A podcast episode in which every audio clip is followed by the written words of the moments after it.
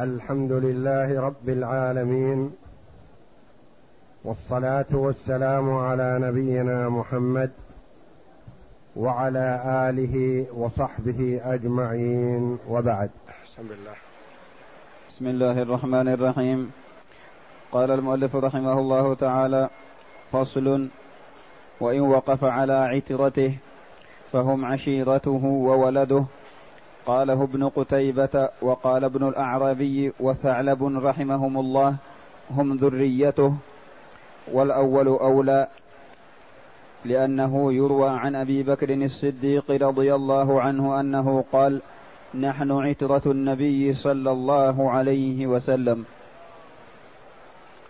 قول المؤلف رحمه الله تعالى وإن وقف على عترته فمن يشمل؟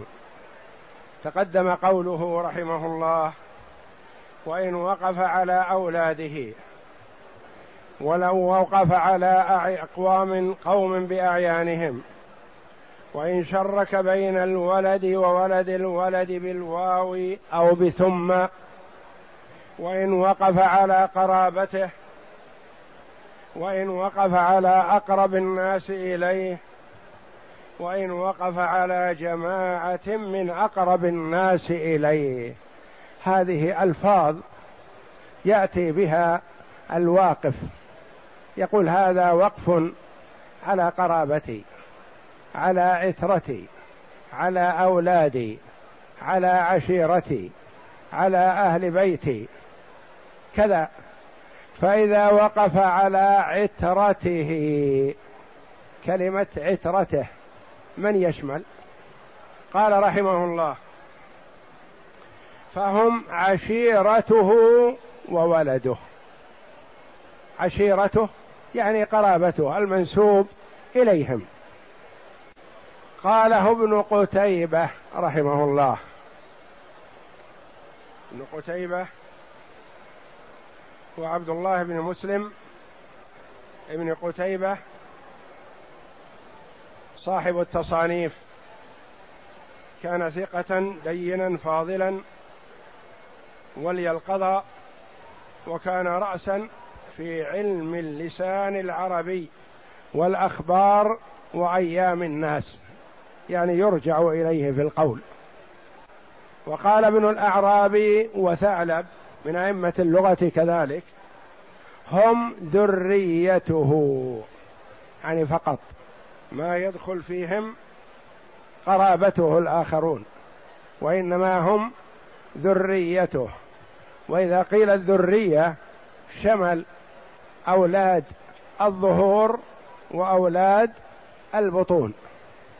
فأولاد الظهور هم أولاد أولاده لصلبة وأولاد الأبناء وإن نزلوا. وأولاد الظهور هم أولاد البنات. هم أولاد البنات هؤلاء أولاد البطون. فإذا قيل ذريته شمل أولاد الظهور وأولاد البطون على قول ابن الأعرابي وثعلب من أئمة اللغة. وعلى قول ابن قتيبة رحم الله الجميع هم قرابته وولده. يقول المؤلف رحمه الله والأول أولى يعني أن المراد بهم قرابته وولده. لما يرحمك الله؟ قال لأنه يروى عن أبي بكر الصديق رضي الله عنه أنه قال نحن عترة النبي صلى الله عليه وسلم. ومن المعلوم أن أبا بكر الصديق رضي الله عنه ليس من ذرية النبي صلى الله عليه وسلم ولا من ولده وإنما هو من قريش. فهو من قرابة النبي صلى الله عليه وسلم ولا يتحدد بالجد الثالث أو الرابع أو الخامس وإنما قرابته والمنسوب إليهم. نعم. وإن وقف على مواليه وله موال من فوق وموال من أسفل فهو لجميعهم لأن الإسم يشملهم حقيقة. وإذا وقف على مواليه قال هذا الوقف على موالي. يقول وله موال من أعلى وموال من أسفل. ما هم الموالي من أعلى؟ الموالي من أعلى هم من أعتقوه أو أعتقوا آباءه. والموالي من أسفل هم من أعتقهم هو أو أعتق آباءهم. قل مولى من أعلى يعني سيد. مولى من أسفل يعني عتيق عتيق له. فإذا قال على موالي وقد أعتق هو أو أعتق أبوه أو جده وله أرقا أعتقهم. أو أعتق آباءهم أو أعتق أجدادهم فهؤلاء يعتبرون موالي من أسفل يعني هو الذي أعتقهم وموالي من أعلى هم أعتقوه. إيضاح هذا مثلا. هذا الرجل سبق أن كان رقيقا لزيد فأعتقه أو أن والده كان رقيقا لزيد فاعتقه زيد. أو أن جده كان رقيقا لزيد فاعتقه زيد. فزيد وولده يعتبرون موال من أعلى لأنهم سادته. هو بعدما أعتق اشترى أرقة وتملك واعتق. فهذا الذي اعتقه يكون هو مولى له ومولاه ذا يقال من مولى من أسفل وهو يعتبر له مولى من أعلى. أو أعتق أبا هؤلاء. أو أعتق جد هؤلاء. فيكون هو مولى لهم وهم مولى له يعتبرون من أسفل لأنه أعتقهم. فقد يجتمل الرجل يكون له موالي من أعلى وموالي من أسفل. موالي من أعلى هم أعتقوه أو أعتقوا أباه أو أعتقوا جده. فيعتبرون موالى موال له يعني سادة. ثم تملك هو فأعتق أناس يكون هو مولى لهم وهم موال له. أولادهم يكون هو مولى لهم بشرط أن لا يكون مسهم رق لأحد غيره. يعني هو المولى من أعتق الرجل أو أعتق أباه أو أعتق جده بشرط ألا يمس الثاني النازل رقا لأحد غير رق جده أو أبي جده أو جد جده لهذا الرجل. فإذا وقف قال على موالي يستشكل الإنسان. يقول هل يقصد سادته الذين اعتقوه؟ هذا موالي. قرشي بالولاء. يقول مثلا قرشي بالولاء. يعني كان رقيقا لأحد من قريش. أو أبوه رقيقا لأحد من قريش أو جده رقيقا لأحد من قريش فيعتبر قرشي بالولاء. وله موال هو أعتقهم أو أعتق آباءهم أو أجدادهم. فيقول الناظر في الوقف لمن يكون؟ قال رحمه الله يكون لهم جميع. لأن من كانوا له لهم فضل عليه بعتقه أو عتق آبائه فهم موال له يعني سادة له. ومن كان هو أعتقهم أو أعتق آباءهم أو أجدادهم فهو سيد لهم. فيستوي فيه الاثنان يقسم بينهم يعطون كلهم منه حسب ما قال. فهو لجميعهم لأن الاسم يشملهم حقيقة. يعني السادة من أعلى والموالي الأرقة من أسفل كلهم العتقاء يعتبرون هؤلاء سادة فيقال يقول مواليا. وهؤلاء أرقى له أو أو أو أعتق آباهم أو جدهم يقول موالي. موالي من أعلى يعني لهم الفضل عليه أو موالي من أسفل له الفضل عليهم. يستوون فيه. نعم. وإن وقف على زيد وعمر والفقراء فلهما الثلثان وللفقراء الثلث لأنه جعله لثلاث جهات فوجب قسمته أثلاثا.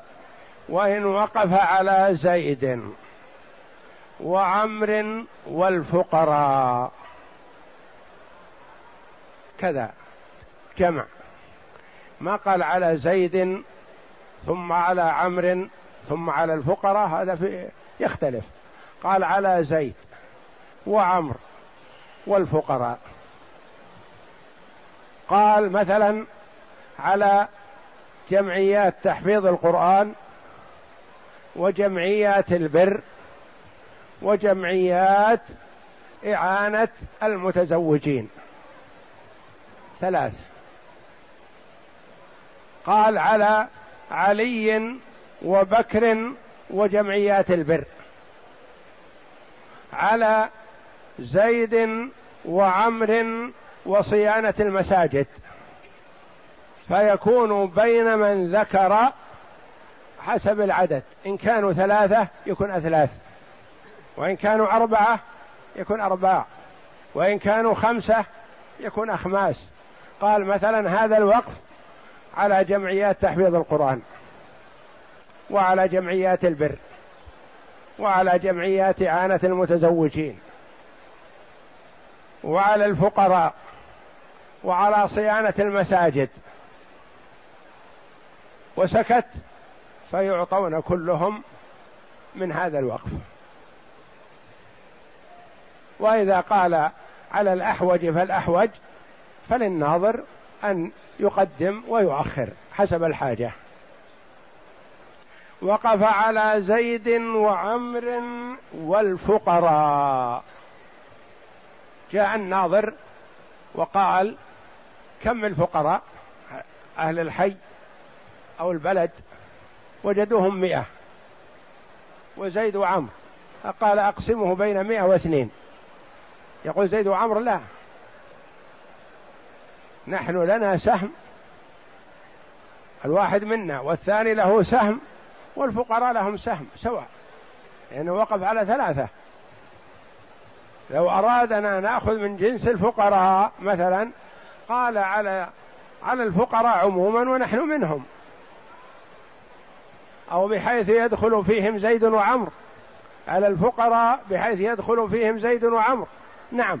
لكن قال على زيد وعمر والفقراء. فنحن ما نقنع. كل واحد منا له الثلث. زيد له الثلث وعمر له الثلث والفقراء لهم الثلث. بالغين ما بلغوا. مئة أو ألف. إن كانوا معدودين فيعطون كلهم. وإن كانوا كثير فيعطى الأحوج فالأحواج. وإن وقف على زيد وعمر والفقراء فلهما من هم؟ زيد وعمر. الثلثان. وللفقراء الثلث لأنه جعله لثلاث جهات فوجبت قسمته أثلاثا. نعم. وإن وقف عليهما ثم على الفقراء فمن مات منهما رجع نصيبه إلى صاحبه. فإذا؟ فإذا مات رجع إلى الفقراء لأنه جعله لهم مشروطا بانقراضهما. وإن وقف عليهما قال وقف هذا. على زيد وعمر ثم الفقراء. فهل يكون مثل الأول؟ لا فرق. قال زيد وعمر والفقراء أثلاث. قال زيد وعمر ثم الفقراء. فهمنا أن قصده أن يعطى الوقف لزيد وعمر فإذا انقرضوا يرجع للفقراء. ما دام باقي منهم واحد فالوقف له. الاثنان الوقف بينهما مناسبة. على زيد وعمر ثم الفقراء.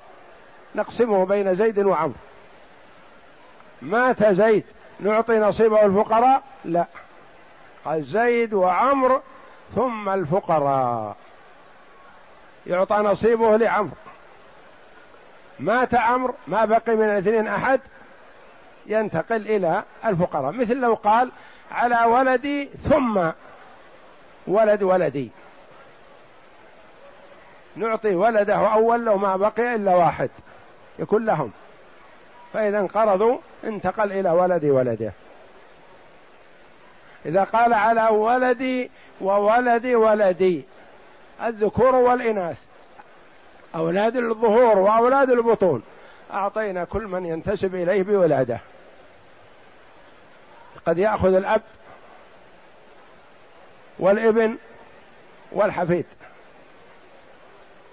وتأخذ الأم والبنت وبنت البنت.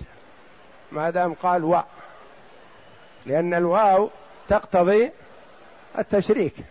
بخلاف ثم فهي تقتضي الترتيب.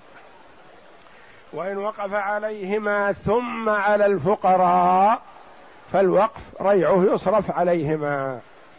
ومن بعدهم الفقراء لأنه جعله لهم يعني للفقراء مشروطا بانقراض بانقراضهما. ما ذكر شرط انقراضه؟ يقول تكفي ثم.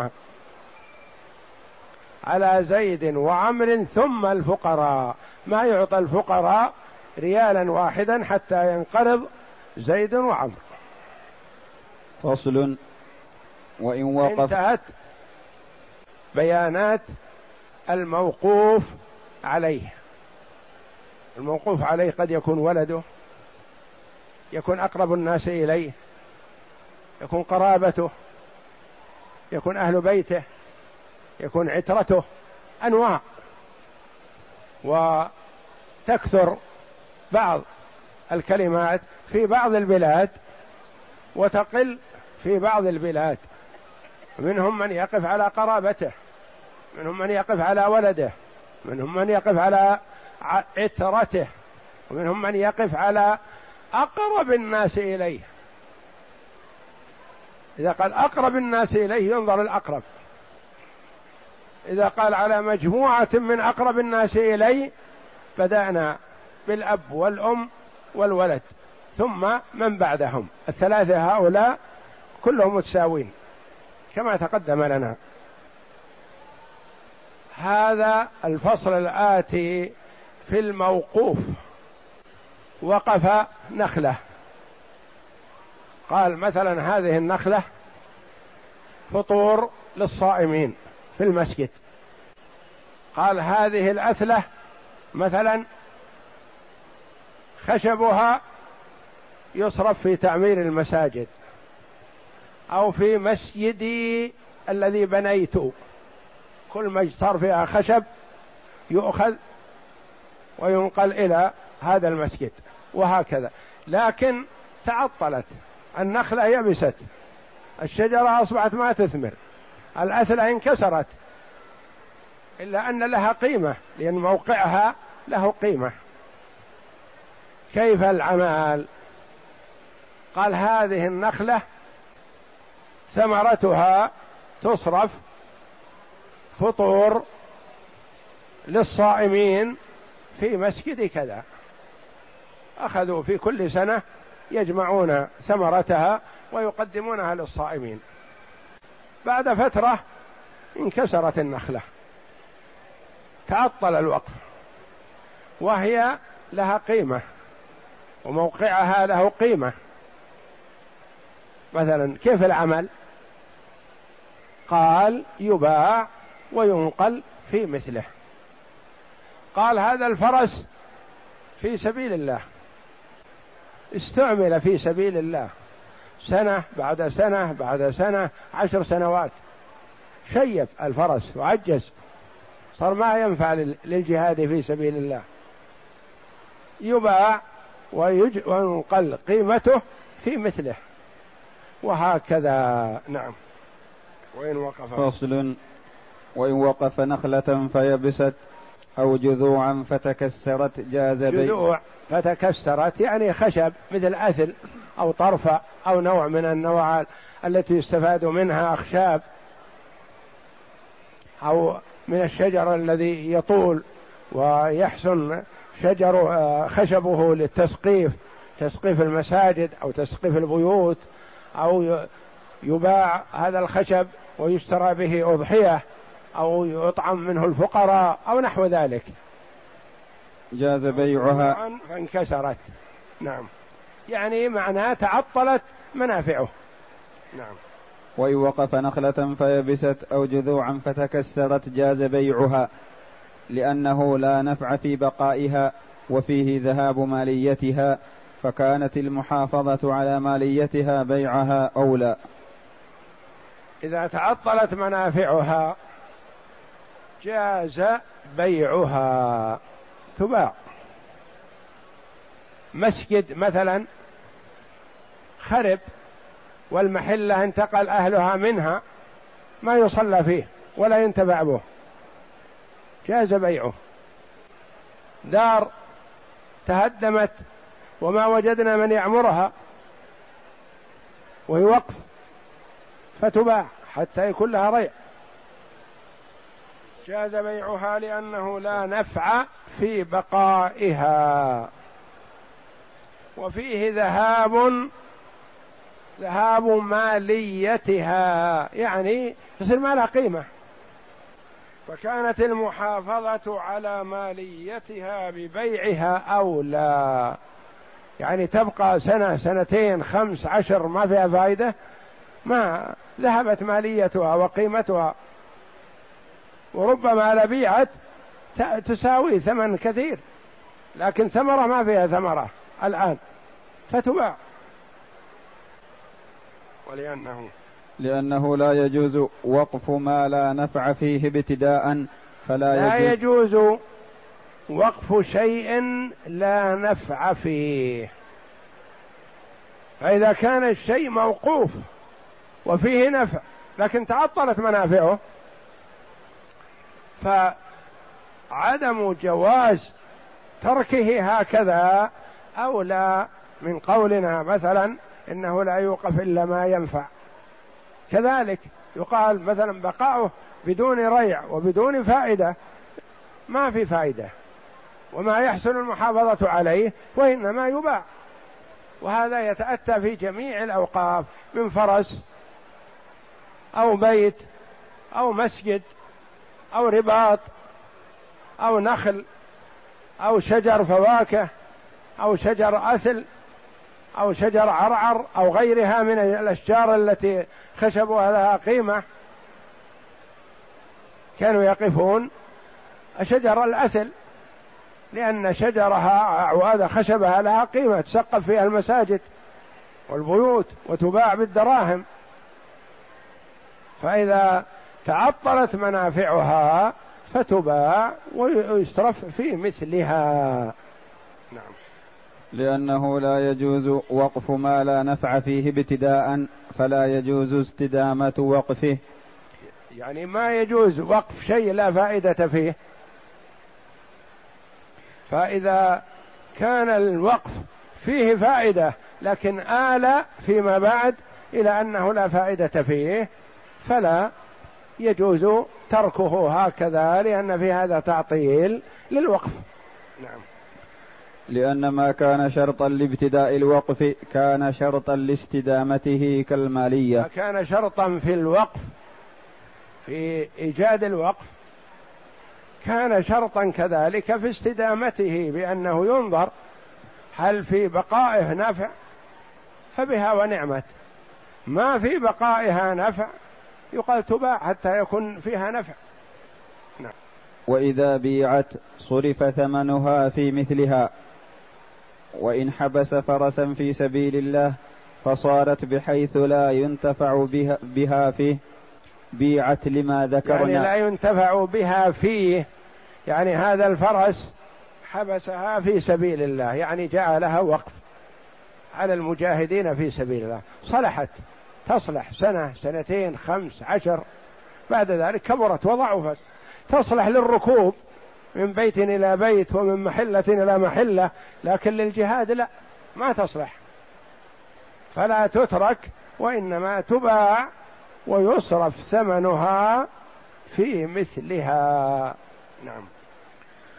وإن حبس فرسا في سبيل الله فصارت بحيث لا ينتفع بها فيه بيعت لما ذكرنا وصرف ثمنها في حبيس آخر. في حبيس آخر يعني في موقوف آخر مثلها. نعم. وإن وقف مسجدا فخرب وكان في مكان لا ينتفع به بيع وجعل في مكان ينتفع به لما ذكرنا. نعم. لأنه مثلا يكون مسجد قائم في محلة وكانت مسكونة فانتقل الناس عن هذه المحلة إلى محلة أخرى. وصارت هذه المحلة ما في أحد. والمسجد تهدم ولا يصلى فيه. فيباع وتنقل قيمته إلى المحلة الأخرى التي فيها أناس يصلون فيه. نعم. وكل وقف خرب ولم يرد شيئا بيع واشتري بثمنه ما يرد على أهل الوقف ما يرد على أهل الوقف. وكل وقف خرب ولم يرد شيئا يعني أصبح ما في غلة ولا فائدة ولا يؤمل لأنه أحيانا يكون يتعطل منافعه الآن لكن يؤمل في المستقبل القريب أن يكون له نفع فيحافظ عليه. وإذا لم يؤمل الانتفاع به فيباع ويصرف في مثله. وإن وقف على ثغر فاختل صرف إلى ثغر مثله لأنه في معناه. الثغر هو ما كان في طرف البلاد الإسلامية بوجه العدو. والمرابطة في الثغور فيها ثواب لمن حبس نفسه وجعل نفسه على الثغر حتى لا يؤتى المسلمون من عدوهم من قبله. فهم بمثابة الحراس وإن كانوا في بيوتهم وأهليهم وكذا لكنهم احتسبوا البقاء في هذا المكان حتى لا يدخل على المسلمين من قبلهم. فهذا ثغر يسمى. فقد يقف بعض الأشخاص مثلا عمارة في مكة في المدينة في كذا في كذا على الثغر الفلاني. الذي في وجه الأعداء. تؤجر هذه العمارة وهذا الوقف ايا كان أو دكاكين أو نحوها وتنقل قيمتها تصرف على أهل الثغر ترغيبا لهم في البقاء. نحب أن نرغبهم في البقاء هناك فيشجعون على هذا البقاء لأن بقاءهم واحتسابهم قربة فيشجعون على هذا. هذا الثغر أصبح ليس بثغر مثلا. توسط توسعت البلاد الإسلامية وأصبح هذا ليس بثغر ولا يعتبر ثغر بل الثغر وراءه. ينقل إلى ما وراءه مثلا. أخذ واستولي عليه من قبل الأعداء بالقوة فيصرف على سكان الثغر هذا المكان وهم أعداء الإسلام والمسلمين. لا. وإنما يصرف على غيرهم. يعني إذا كان موقوف على بلد كانت على الحد. فتوسطت هذه البلد صارت في وسط ديار المسلمين. اتسعت رقعة وبلاد المسلمين. فينقل إلى الثغر المناسب.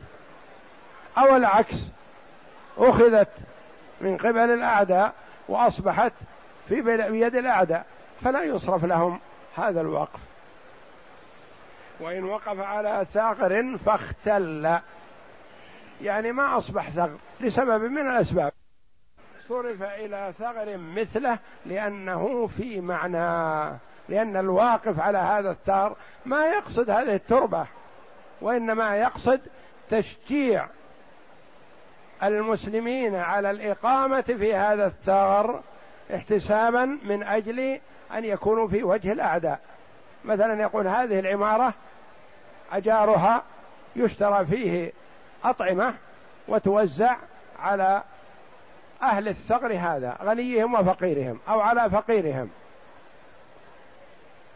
أو على كل من أقام عندهم ونحو ذلك فكذلك. فإذا تعطل هذا الثغر لسبب من الأسباب سبب حسن أو سبب سيء قد يتغير الثغر لسبب اتساع المسلمين اتساع ديار المسلمين.